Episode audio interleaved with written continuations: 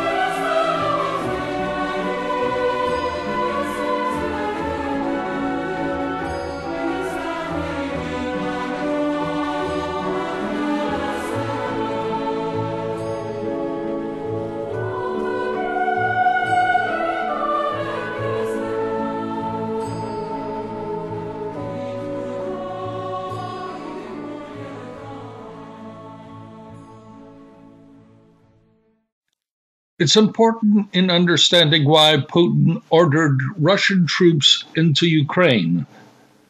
And it had a lot to do with the dissolution of the Soviet Union and the collapse of communism ruling Russia.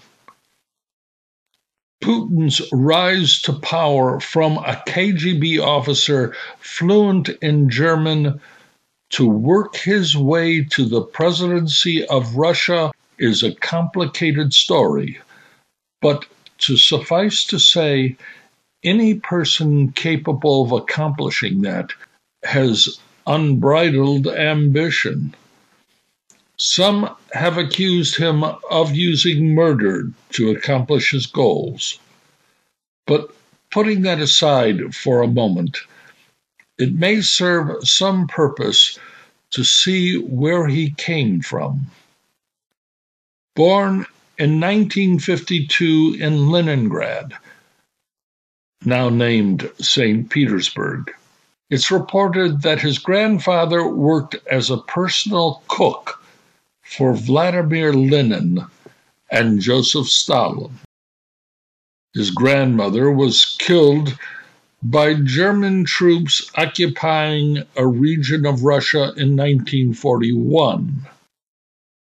His mother was a worker in a factory, and his father was conscripted into the Russian Navy working aboard a submarine, and finally in the Army was severely wounded in 1942. His education as a youth was uneventful, except to say at the age of 12 he took up the physical training of Sambo, a Russian martial art of wrestling, and judo, which he's proficient in. Six years later, in 1970, he was admitted to the Leningrad State University to study law. and graduated in 1975. And this is significant. His thesis for graduating was entitled The Most Favored National Trading Principle in International Law. Now, I don't know what principle in international law Putin believed in, but it's a value that at an early part of his professional education, he devoted time learning about the working of the most favored nation trading principle. And it's important to understand what that law says. Most favored nation is a status or level of treatment accorded by one nation to another in international trade. I believe this is very important for understanding why Putin decided to invade Ukraine. I'll say this at the start Putin is really a capitalist at heart, and he believes in contracts and agreements to further trade to increase Russia's wealth.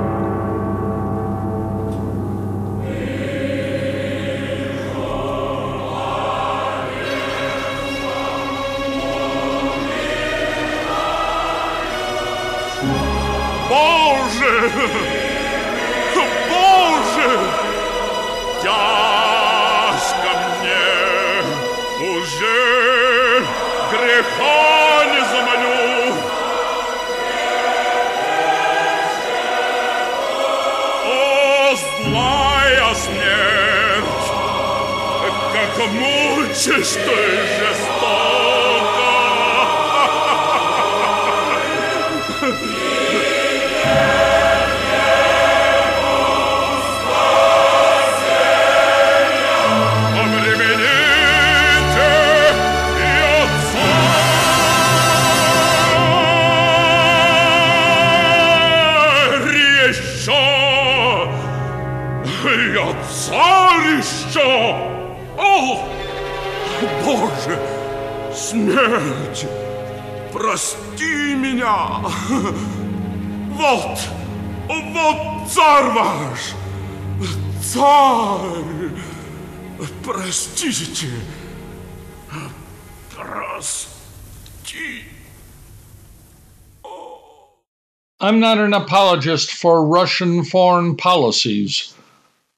Putin made a mistake invading Ukraine, but I think I understand why he first took Crimea and now has sent troops into that country on Russia's southern border. Ukraine has a close cultural and historical connection to Russia. Russian and Ukrainian language are both taught in Ukraine. Besides Russia's economic ties, it really isn't what drove Putin to start a war both costly in lives and treasure. It wasn't Ukraine's expansive, fertile land for growing food, although it's one of the largest grain exporters in the world. No, that wasn't why Russia invaded Ukraine, but I'm sure Putin recognizes its importance for producing food to feed people, even to the people of Western Europe or his own country. But that wasn't exactly why Putin did what some in the world are describing as a crime against humanity. And let me say this when Russia was the Soviet Union, it didn't shy away, asserting its will of communism, producing direct conflicts with the principles of capitalism. No, the true political ideologues that believed in communism wanted world communism, founded by Russia's and China's revolutions, and they believed it was what could improve the lives of millions of people trapped by capitalism, the corruption found in the working of capitalism, that communism was what would free the world. Well, I doubt whether Putin is a true communist. In fact, he probably knows firsthand what communism brought to Russia living with that economic system. No, Putin is a capitalist, and that's why he invaded Ukraine and wants to prove Russia's abundant resources can improve the lives of his people. That's why he was willing to risk billions of Russian wealth to construct a pipeline from Russia under the Baltic Sea to feed Europe's energy needs. And that was pure capitalism. But there were some people willing to prevent that from happening. Like I said, I don't apologize for what Putin has done but I think I understand why.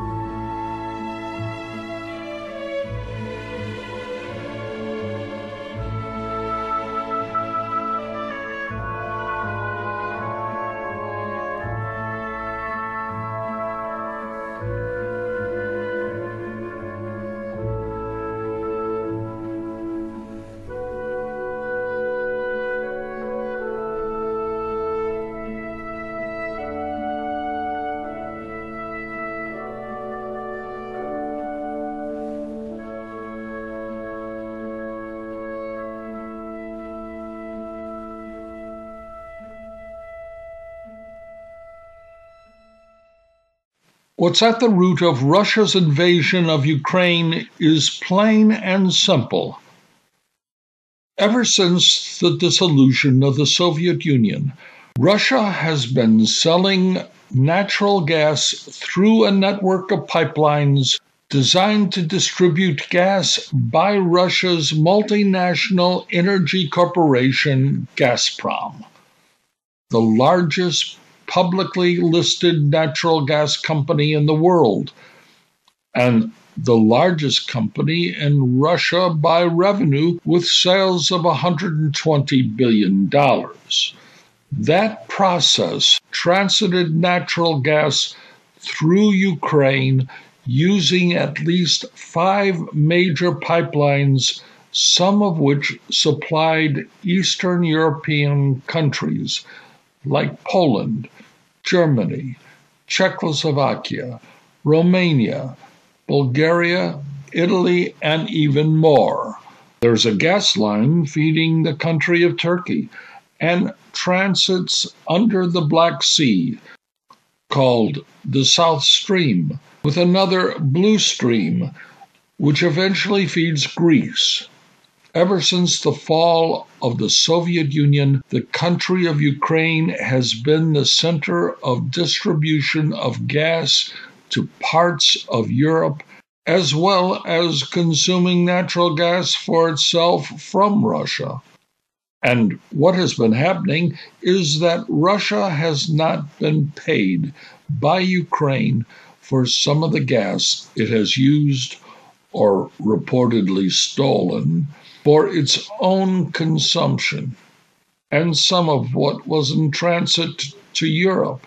This has not been a trifling amount of money leading up to the Ukraine Russian war. That shortfall by paying Russia what it is due for Russian gas in Russian pipelines has been going on for close to 30 years.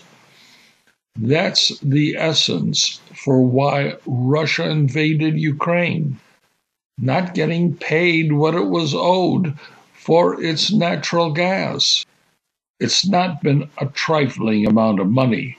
And so Russia saw a way to bypass Ukraine by designing a pipeline starting in St. Petersburg, Russia, and laying it into the Baltic Sea terminating in Germany, a direct and costly venture, the Nord Stream 2 pipeline.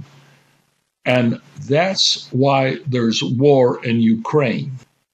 There are people and companies who have tried to stop Nord Stream 2's contracts and agreements to Western Europe from ever happening.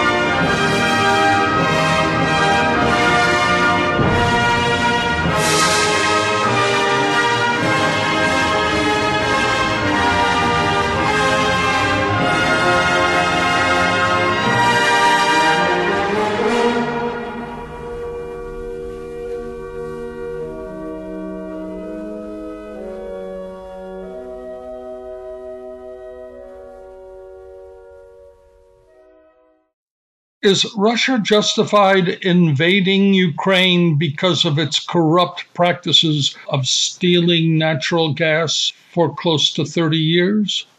Well, there have been many wars based upon a country breaking its financial contracts and agreements. A smaller version of this exists when bank examiners determine that the solvency of a bank is insolvent and immediately closes its doors, leaving depositors without drawing their money out of the bank.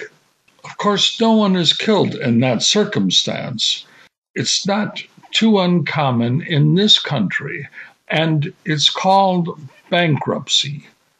And since America prides itself as a nation of laws, there is a system of dealing with bankruptcy, even if it isn't always equitable. There are legal means with the use of various bankruptcy chapters to get back some of what you may have lost. But once again, no one normally is killed by a bank's closure. There might be the occasional suicide by those who may have committed crimes in a financial institution stemming from personal malfeasance, but no military action resulting in deaths. Of course, when countries are concerned with bankruptcy, it can have a less civilized outcome. Most countries on the verge of declaring bankruptcy are able to avoid that outcome by maneuvering new loans to run its government, or by the help of a central bank simply printing money it doesn't have for itself, or simply changing the appearance of its currency and claim everything is all right.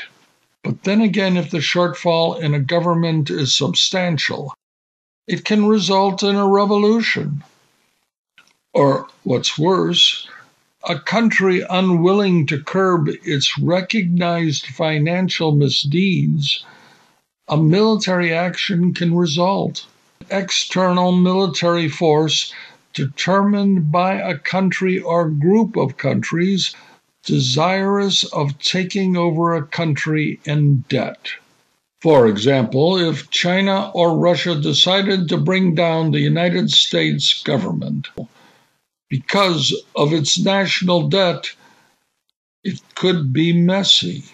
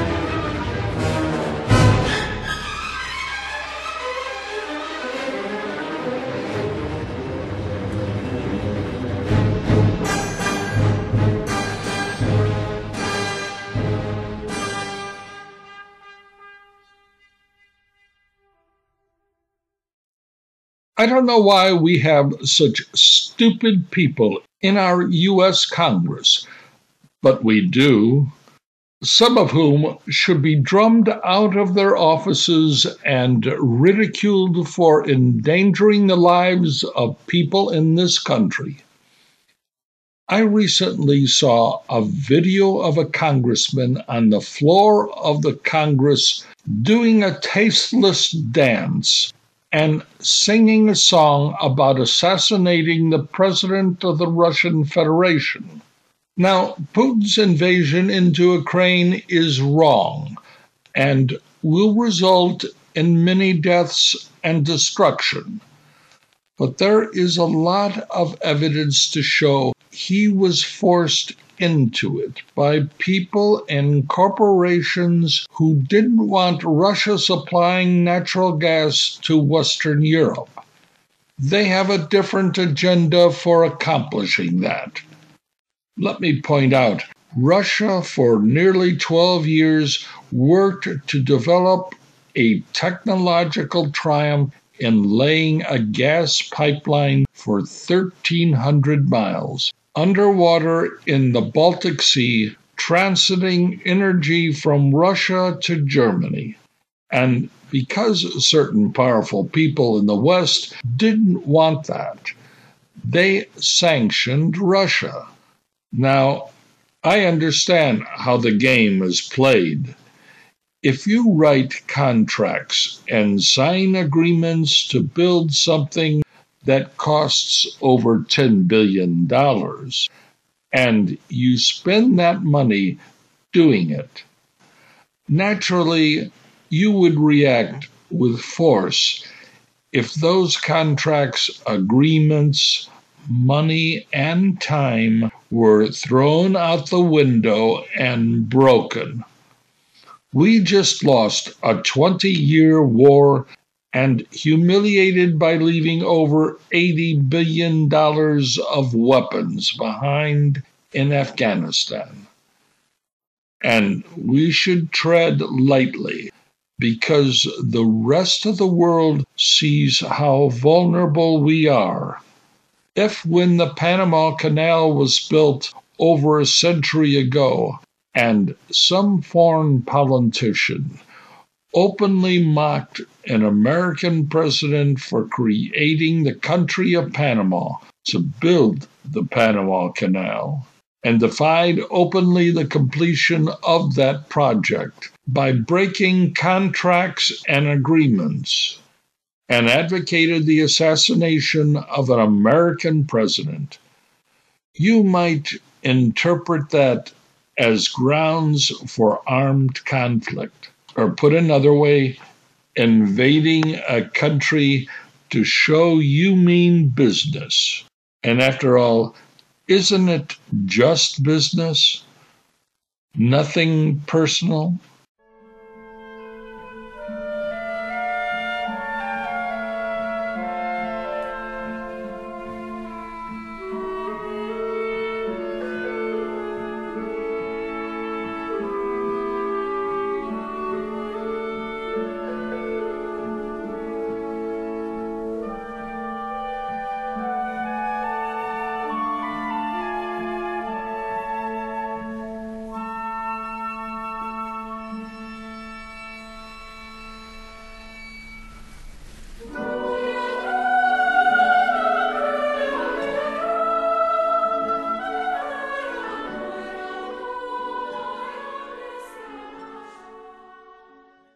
This week on Garner Isn't, the music you heard was composed by Russians.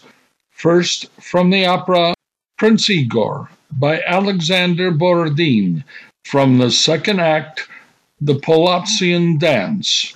Upon Borodin's death, the opera was unfinished in 1884 and completed by Rimsky Korsakov and Alexander Glazunov.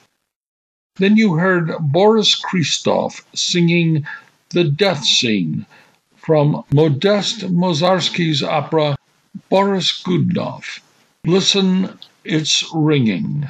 Then more Borodin The Steppes of Central Asia, followed by Mussorgsky's two short cuts, Pictures at an Exhibition, and closing a short repeat of Borodin's Polovtsian dances. Stampede, written and performed by Edward Garner in Morro Bay and Paso Robles, California.